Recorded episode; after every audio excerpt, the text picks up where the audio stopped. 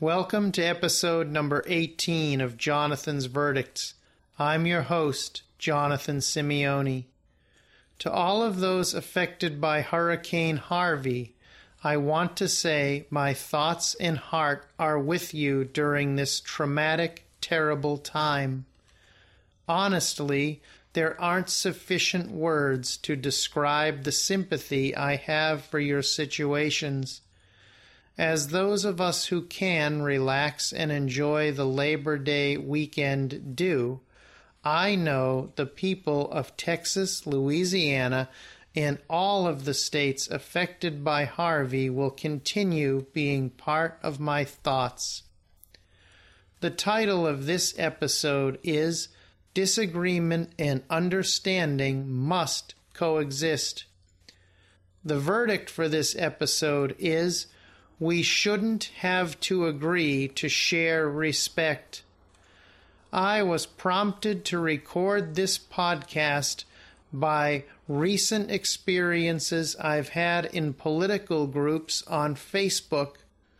While I am an active member of several democratic and or progressive groups, I also follow some groups of Trump supporters I follow the Trump groups because I like to see what people with opinions very different from mine are saying.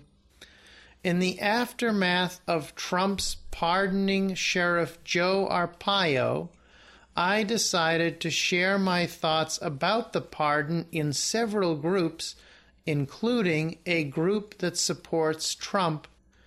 I posted the same exact text in all of the groups.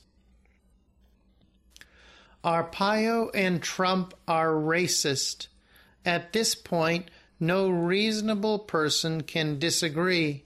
But there is one part of the pardon story that demands more attention than it's getting a judge correctly found that Arpaio's practice of forcing people not suspected of any criminal activity to prove their status at a moment's notice violated the Fourth Amendment to the Constitution's prohibition against unlawful search and seizure.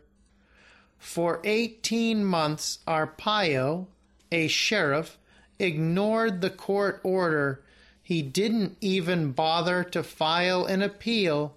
He simply kept racial profiling as if the judge had never spoken. Arpaio believed he was the entire lawmaking apparatus. There couldn't be a more obvious case of contempt.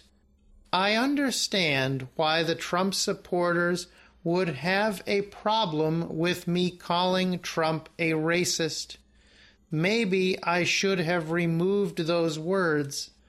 Removing them may have given me a better chance of engaging members of the group in a substantive discussion of the legitimacy of the pardon and its effect on the rule of law. I left the words about Arpaio and Trump being racist in the post because I was interested in seeing how such a difference of opinion would be tolerated.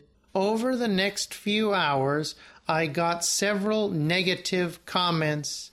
Even though I never responded to the negative, in some cases personal attacks, I was kicked out of the group a couple of days ago, a story was posted in many places claiming that Mike Pence didn't support the victims of Hurricane Katrina.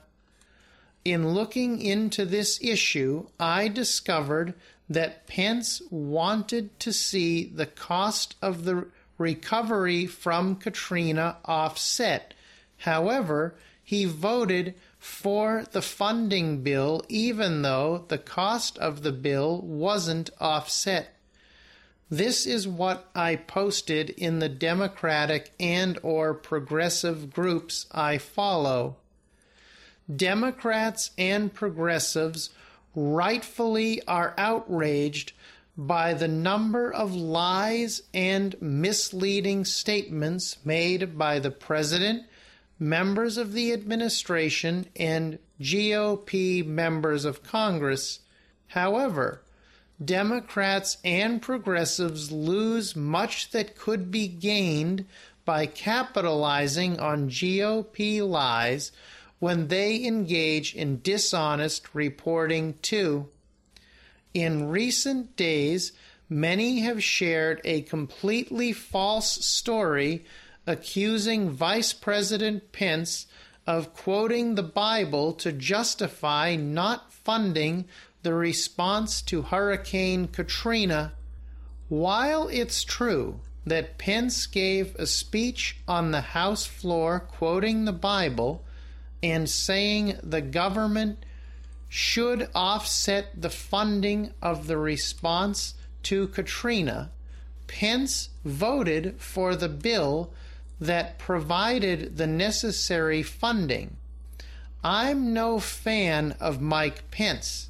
There are many legitimate charges of hypocrisy and dishonesty that can be supported against him. When the left promotes stories that are completely false, the left becomes just as guilty as the right. How can you argue that truth matters when you are a liar?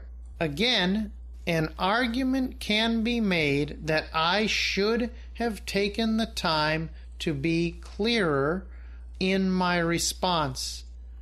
I should have made sure it was understood that those I was speaking of are the irresponsible bloggers and pundits promoting the false story. While I do believe everyone has a responsibility to fact check things before sharing them, those who, at a minimum, should know what they are promoting is false should be held to a higher standard. That being said, my post received several negative comments I was cursed at and insulted too. At least none of the left groups tossed me. These situations are small examples of what is really hurting our country. The polarization has become so severe that many simply aren't willing to even read an opinion that doesn't fit their reality. Many on the left and the right simply ignore facts that don't support what they long ago decided was true. People on both sides have so demonized the other side that everything someone does is automatically bad. In the case of Pence and Katrina, Pence stated his preference and voted the right way. Yet he has been vilified and his record on Katrina funding has been distorted by those who have determined him evil and the enemy. When Pence lied about Medicaid, I strongly criticized him. Pence is an outrageous homophobe. Pence has systematically sought the destruction of programs that are vital to so many. There are many legitimate factual criticisms that can be launched at Pence. His response to Katrina isn't one of them. Unlike Ted Cruz, John Cornyn, and dozens of other Republicans who voted against funding for the victims of Sandy, Pence voted the right way. If the standard is that people are demonized regardless of their voting record on a particular issue, there is little reason for hope.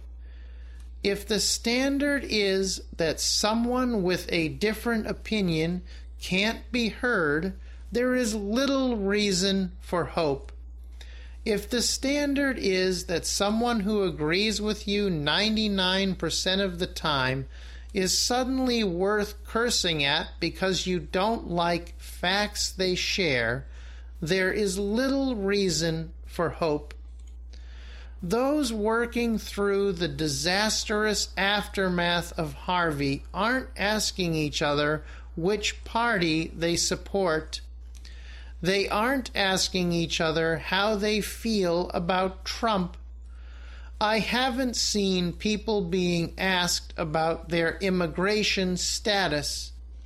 I want to believe there is a chance the level of cooperation we are now seeing can serve as a reminder of how we should feel about each other and how we should treat each other. Sadly, I believe that the debate over tax reform will encourage too many to lose sight of the stories of heroic rescue and communal cooperation that have been such a source of hope.